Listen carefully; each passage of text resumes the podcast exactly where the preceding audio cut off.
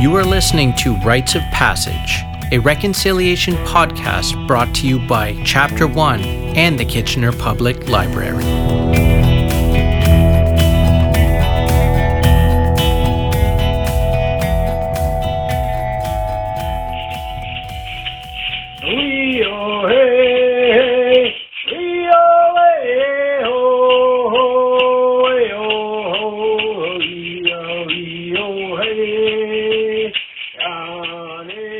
Thank you for joining me. I am Kelly Fran Davis, and a Haudenosaunee consultant, researcher, and educator. My co host and friend, Dr. Stephen Svenson, is a settler, ally, and educator. We are colleagues at Wilfrid Laurier University and have engaged in reconciliation work for a number of years.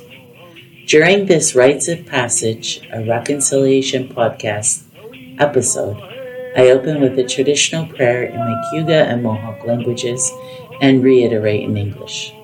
We talk about Haudenosaunee practices, the democracy model of the Haudenosaunee Confederacy, and what a matrilineal society means. We discuss what reconciliation is, what a Truth and Reconciliation Commission is. We talk about the notion that reconciliation is dead we also share some of the barriers with reconciliation work. We talk about the divisions as systems created through colonization and what we can do within our capacities to address the responsibility to our future generations. We discuss Haudenosaunee wampum belts and Canadian number treaties, as well as land acknowledgements. In my language, I'm going to say um, Nyawa goa sengwa indiso, sengwa wiganyohanyo, ne te atenu wadado, ne ongoi so'a, e tono iduhage, ne ngwa nigura.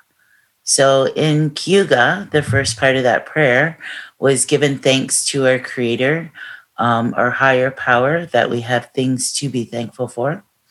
In the second part of that prayer was the Mohawk language, and um, I just acknowledge people and give thanks for people because that's our first family um, amongst the four families of the world the animal kingdom, the plant life, the mineral life, and us human beings.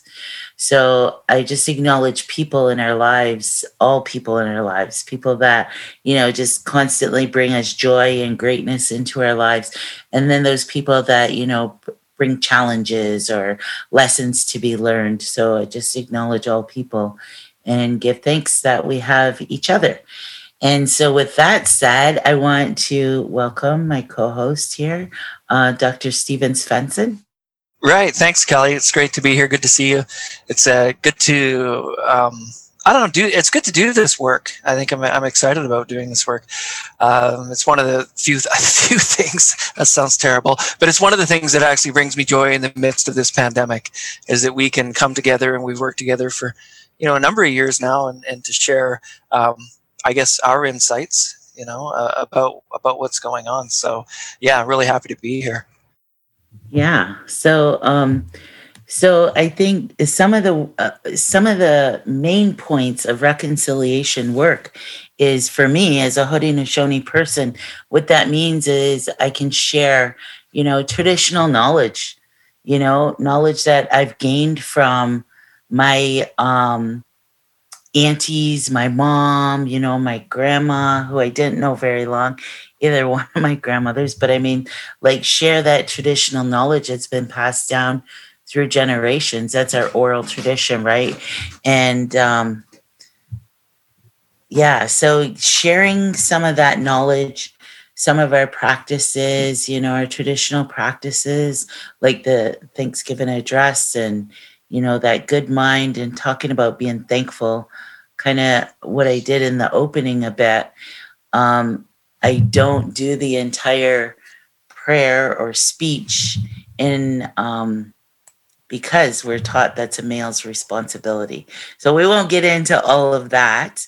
But like for Haudenosaunee people, we are a matrilineal society, right? And it's great because um, it doesn't mean it's it's not a, a, way of who's in charge because that's not how our communities traditionally functioned, right? We're a democracy, a true democracy. Um, we don't have a hierarchy structure. There's no one decision maker.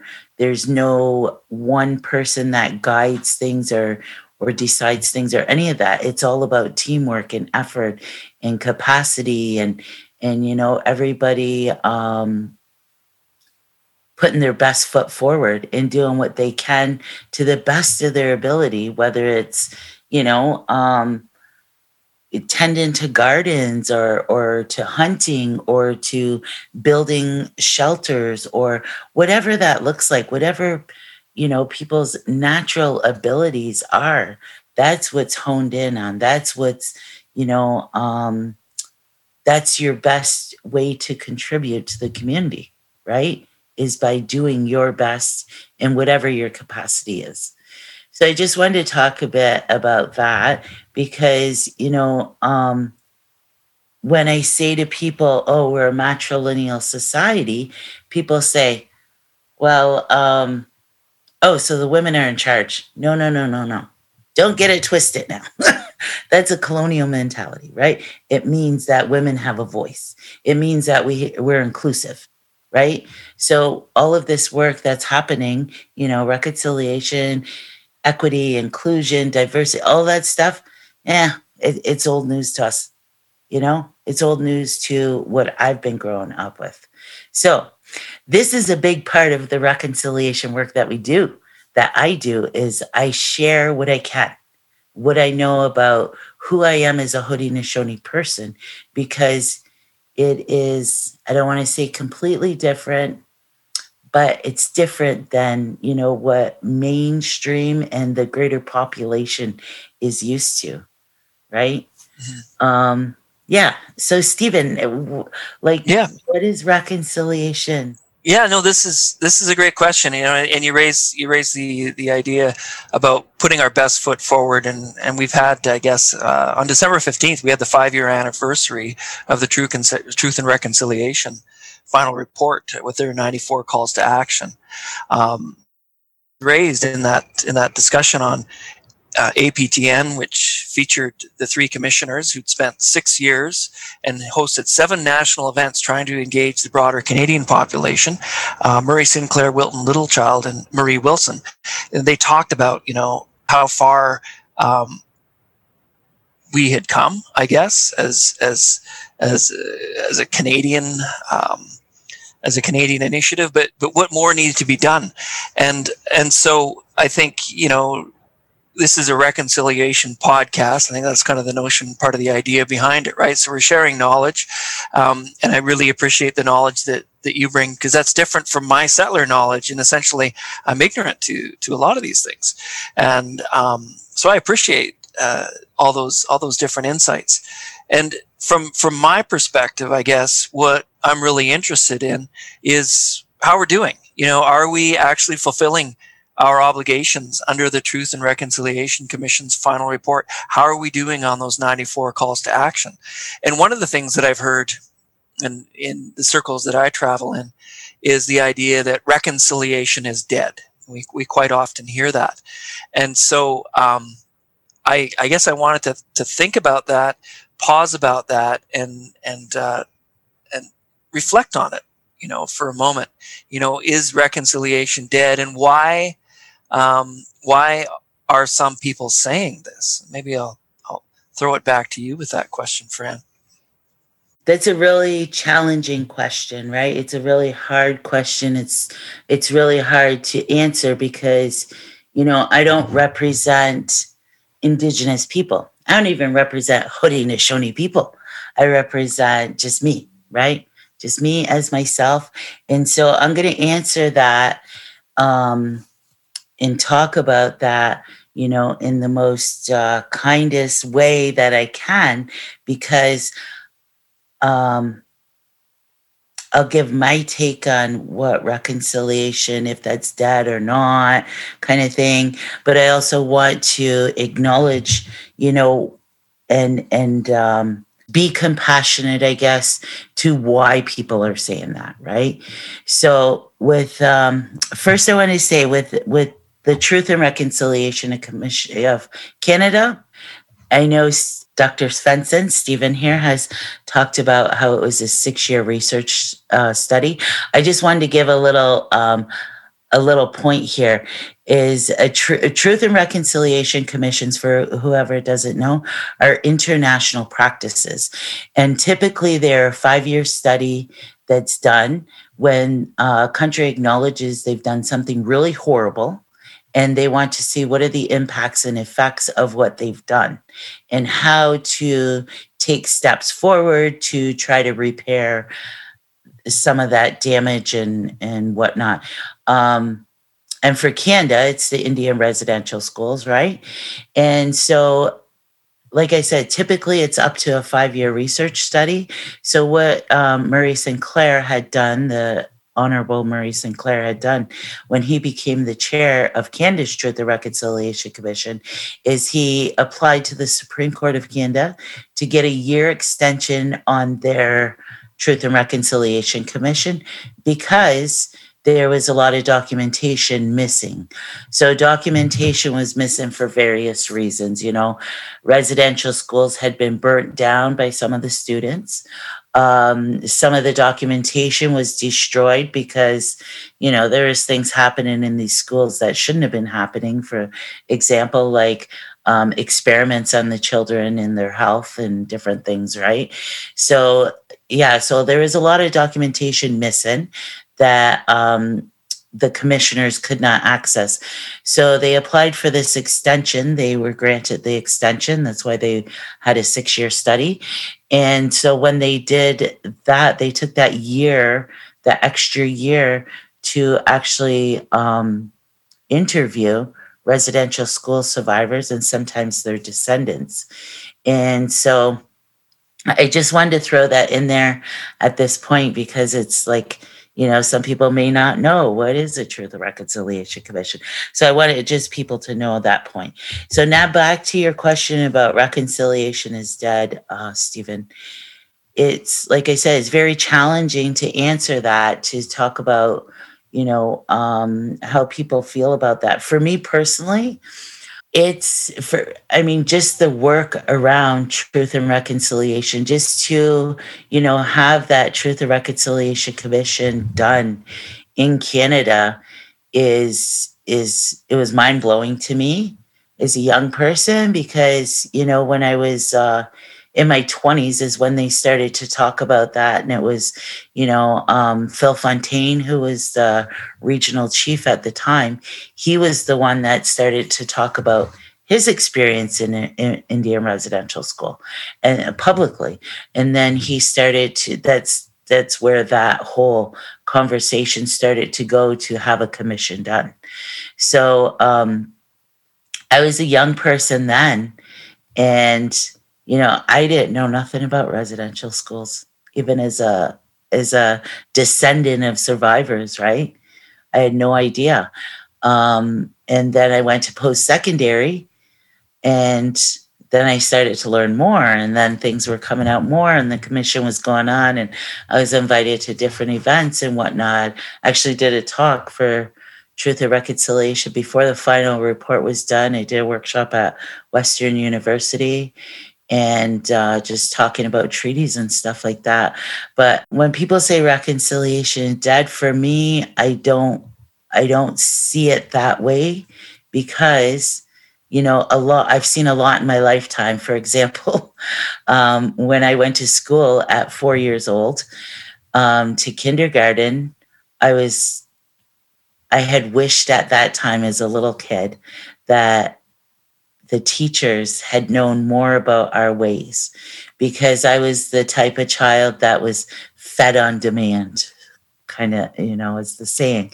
But it was there was nothing really rigid about how our days went. And then when we went to school everything was like bells and line up and now it's time to eat and now it's time to like it was so rigid and it was it was really culture shock to me. So at that age, I wish, boy, I wish these teachers knew more about us, about Haudenosaunee people or us Indian people we were called at the time, right? So, um, so anyways, 40 years later, I got invited to talk to the Faculty of Ed at Wilfrid Laurier University and to talk about what it would look like if I was actually to teach in their teacher education candidate program and talk about Indigenous context and education. And I was like, whoa. And then when they asked me, they gave me the contract, I was so emotional because that to me was full circle, right? That was my dream when I was four years old that the teachers would know more about us as people, as Indigenous people, Indian people, Haudenosaunee people. 40 years later, my dream came true. You know, so now four years later, I've been teaching teacher candidates about Indigenous folks, you know? So to me, reconciliation is not dead because if it wasn't for that TRC, my dream would not have come true to be able to teach teachers about us, right? So I always I always think of that when people ask me what I think about reconciliation being dead, right? But you know, so from um, understanding as well, um, indigenous folks, I guess. This is kind of a general statement, but most of the indigenous folks I know we like to keep it pretty simple, right? it's pretty simple like, okay, so this is what we need to do. If we're having a problem with equity and diversity, all that, okay, let's talk humanity. You know, like that democracy I talked about. Why don't we talk about what is your contribution? What's your best foot? What do you want to put forward? How do you want to contribute to whatever we're working on? What can you do to contribute to reconciliation? What can you do? What's your capacity? Right. And if that's not happening and people are not doing that, and it's still, you know, those same tactics, right? Those colonization, colonial tactics and strategies of okay, well, we want to reconcile, but it has to be on our terms. That's not that's not reconciliation, right? So I can see because things are not moving, you know, as quickly as they could be, to be quite honest. And we can we know why some of those things are not moving as quickly as they could be, right? It's because of, you know, fear of losing privilege or losing power or authority or whatever it is, you know, there's there's strategies and tactics in stopping moving that work forward. Is that kind of helpful? yeah, that was there was some really important words to say there for me to hear, and I think for other people to hear as, as well. And I mean, and when I listened to the interview uh, on APTN with Murray Sinclair, Wilton Littlechild, and Marie Wilson, something really kind of struck home with regards to what Wilton Littlechild had to say about this idea that reconciliation was dead. He said, he says, well, I hope not because I've wasted a bunch of years of my life, you know? And so for me, I, I thought, you know, these, these, people in good faith took this on. They, they put their time and their energy into it. And I think for, for uh, settlers and also um, indigenous folks, you know, uh, different indigenous peoples, there's, um, an obligation, I, I, feel, to carry this work forward and to make sure that we we put our best for, foot forward in terms of um, making reconciliation uh, reality. Now, eh, as you're saying, there's there's barriers put in place, there's institutions put in place, um, there's systemic systemic barriers, and there's I, obviously there's folks that don't want to relinquish their power, you know, and as you say, that's sort of one of the one of the biggest barriers there and then I had I'd been thinking about this, and I said, well, we can do it. You know, I think broadly, you know, people can do it. We can do it in our everyday practices.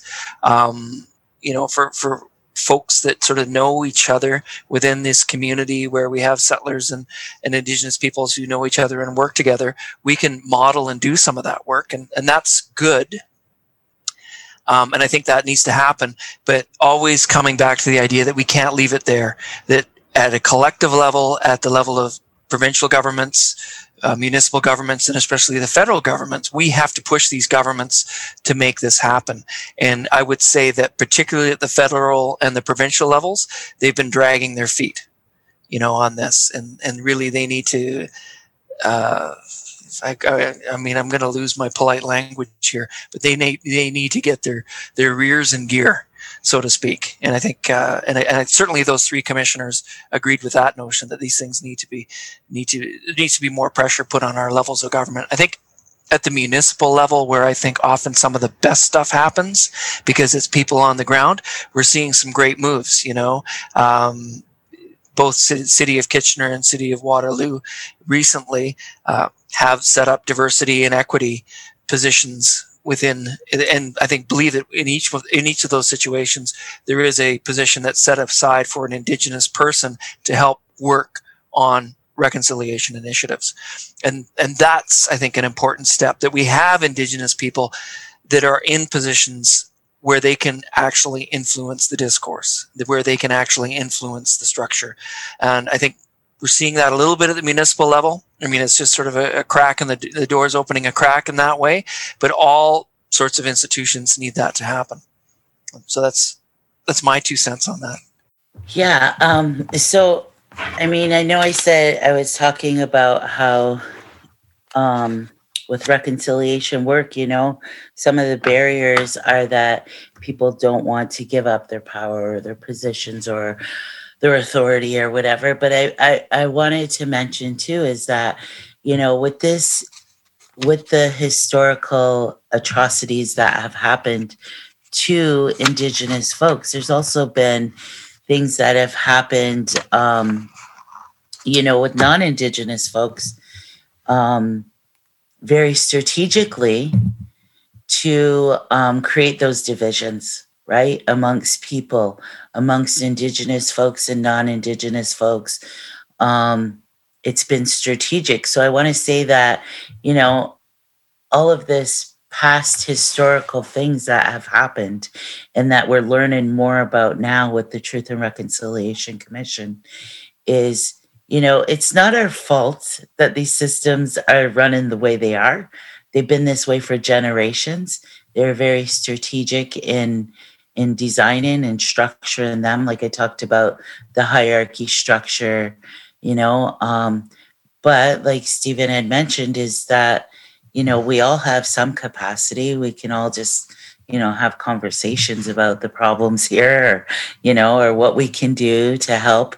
So i just want to acknowledge that for people. And and you know i have these conversations with indigenous and non-indigenous people saying you know like we have to we have to remember that this these things that have happened are not really our fault. But if we maintain the divisions, if we maintain the oppressive and systemic racism that happens, then yes, it is our fault. Then our next generation can say, why didn't you do better?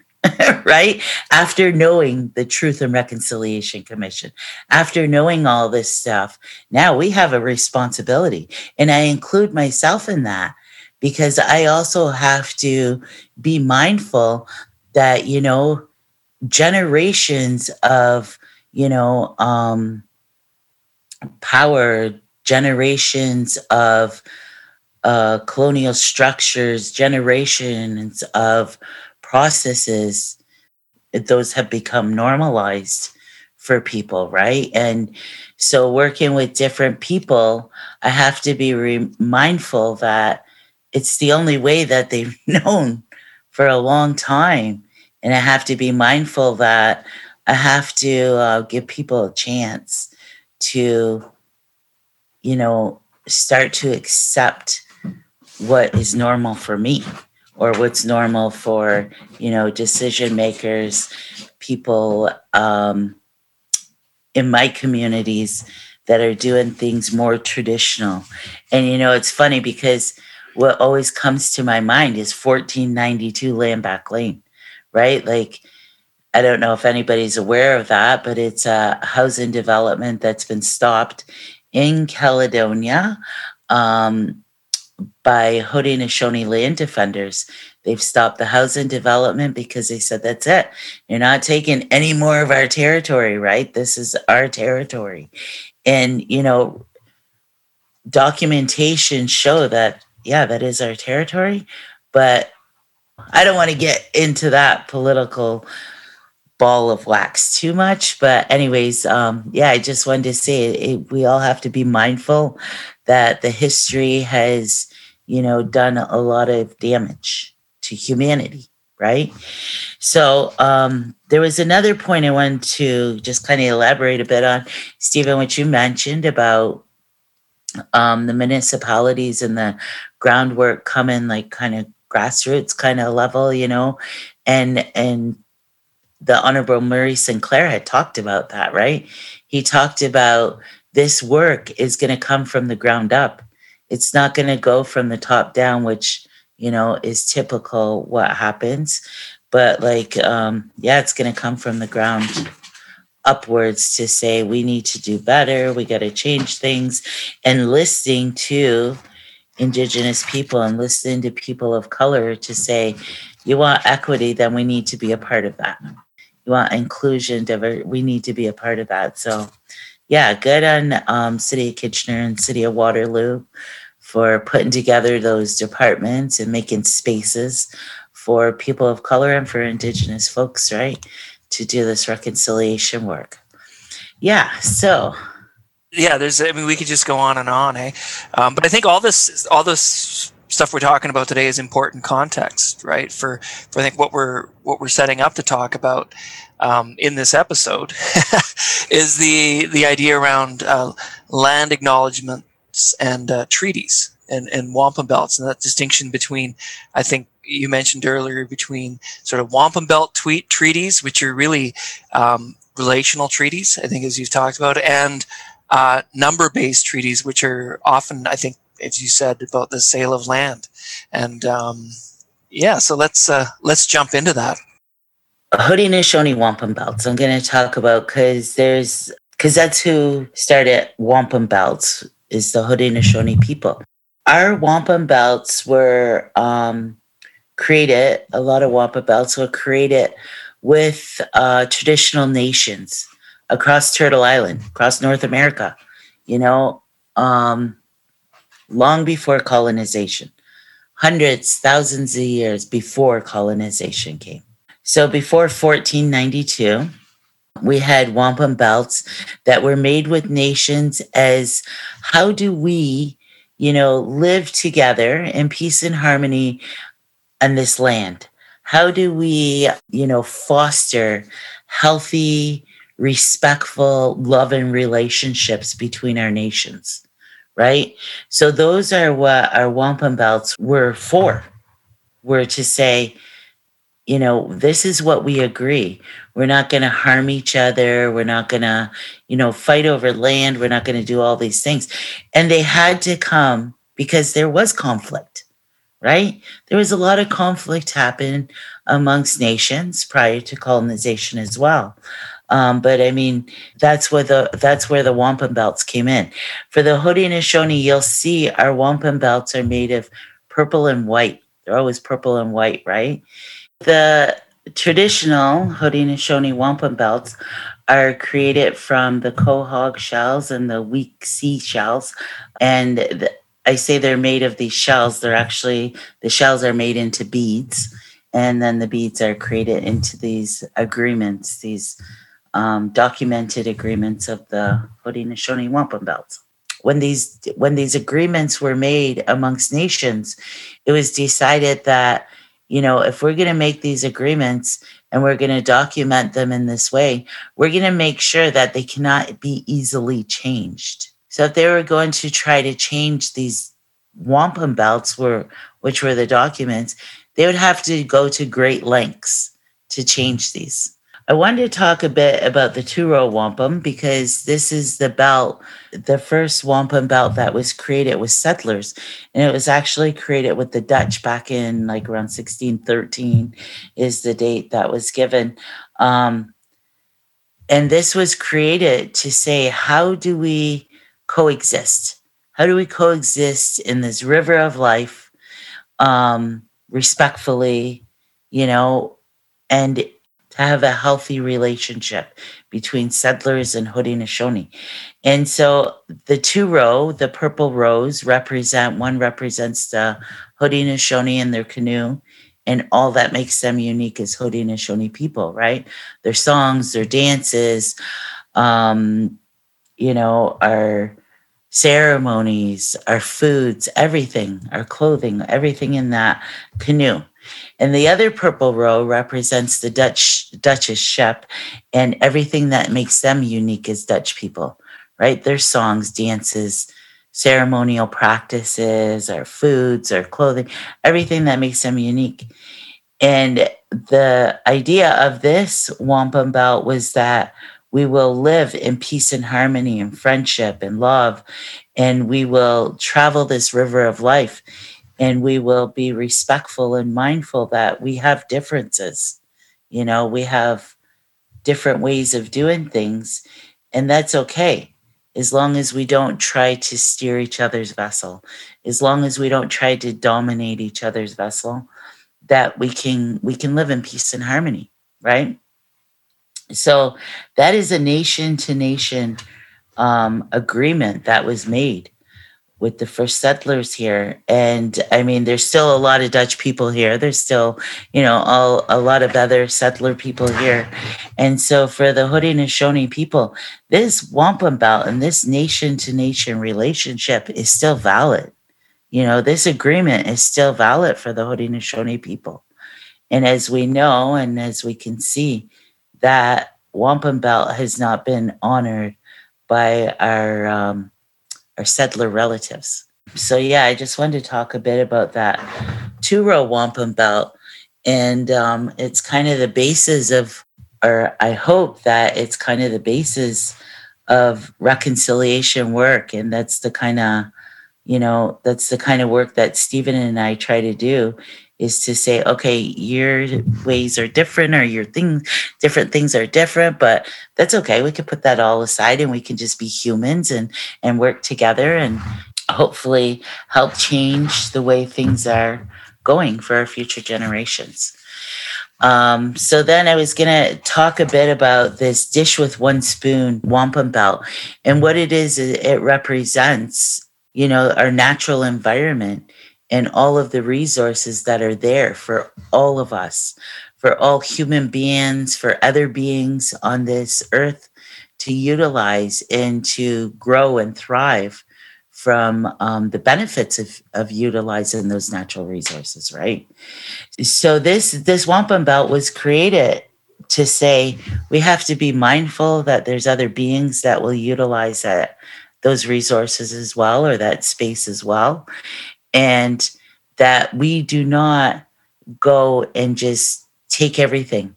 You know, we only take what we need so that other beings can also uh, benefit from those.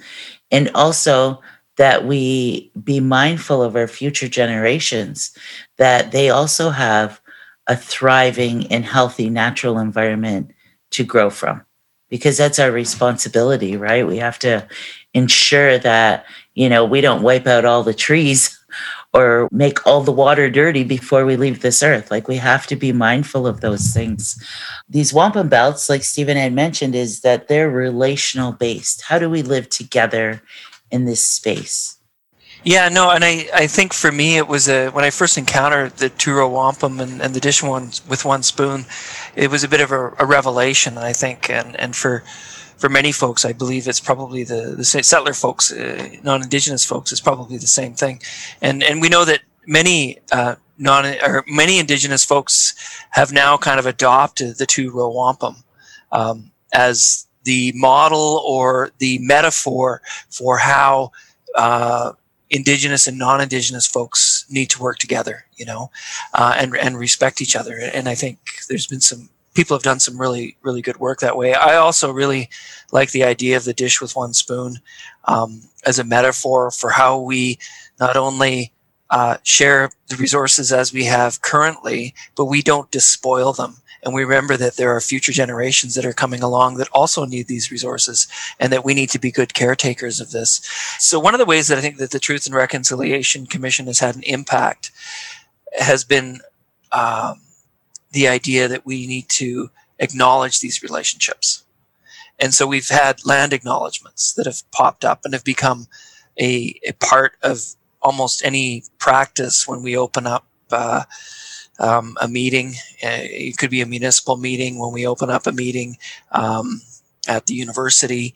When even in our classes, often we start with with uh, a land acknowledgement or a territorial acknowledgement, and so they've become uh, something that's I think needed, but they've become routinized, right? And and uh, so I think in, in this area we we talk about that um, if we're going to do a territorial acknowledgement, we talk about how this is this is the traditional territory of the uh, the Anishinaabe, um, the Attawandaron uh, or neutral people, and the Haudenosaunee, and that this land that we were on, um, the Haldimand Tract, was land that was promised to the Haudenosaunee people, and from six miles on either side of the Grand Mither River, from its um, origins place to to the to where it flows into to the lake, uh, and this was for them to have in perpetuity. And and we kind of leave it at that often. And so, okay, we've acknowledged what's going on here. We've acknowledged the traditional territory. And I think that's really an important step. But at the same time, uh, we've kind of lost something with this in the way that it has become routinized. And, and the question, okay, now what comes up? You know, I mean, Hayden King wrote and, and Hayden King does work at the Yellowhead Institute at Ryerson University. He wrote Ryerson's um, land acknowledgement, I guess, back in 2012, and and Hayden King was very sort of critical of uh, his work doing that. And at the time, he thought it was a good thing, and now he's really sort of second guessed the fact that, that he wrote this and that it has become part of daily practice. And just to quote uh, Hayden King from a from a, a I believe it was a Globe and Mail article uh, or a CBC article, uh, and Hayden King says, "quote For me personally, I think I started to see how the territorial acknowledgement could become very superficial, and also how it sort of fetishizes these actual tangible, concrete treaties. They're not metaphors, they're real institutions. And for us to write and recite a territorial acknowledgement that sort of obscures that fact, I think we do a disservice to that treaty and to those nations, unquote. And so Hayden King is sort of, it's a call to uh, do something more with this, that, that there are real tangible changes that need to take place. And I guess the question that I wanted to pose to, to people that are listening is what we need to make those real institutional changes. How can we, uh, instead of treating or fetishizing the territorial or land acknowledgement, how do we make this real?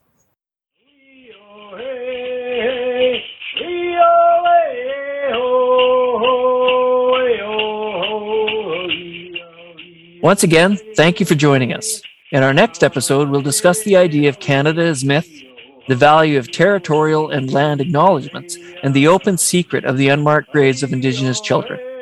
We'll also talk about how we can work together to take action for a better future for everyone. See you soon.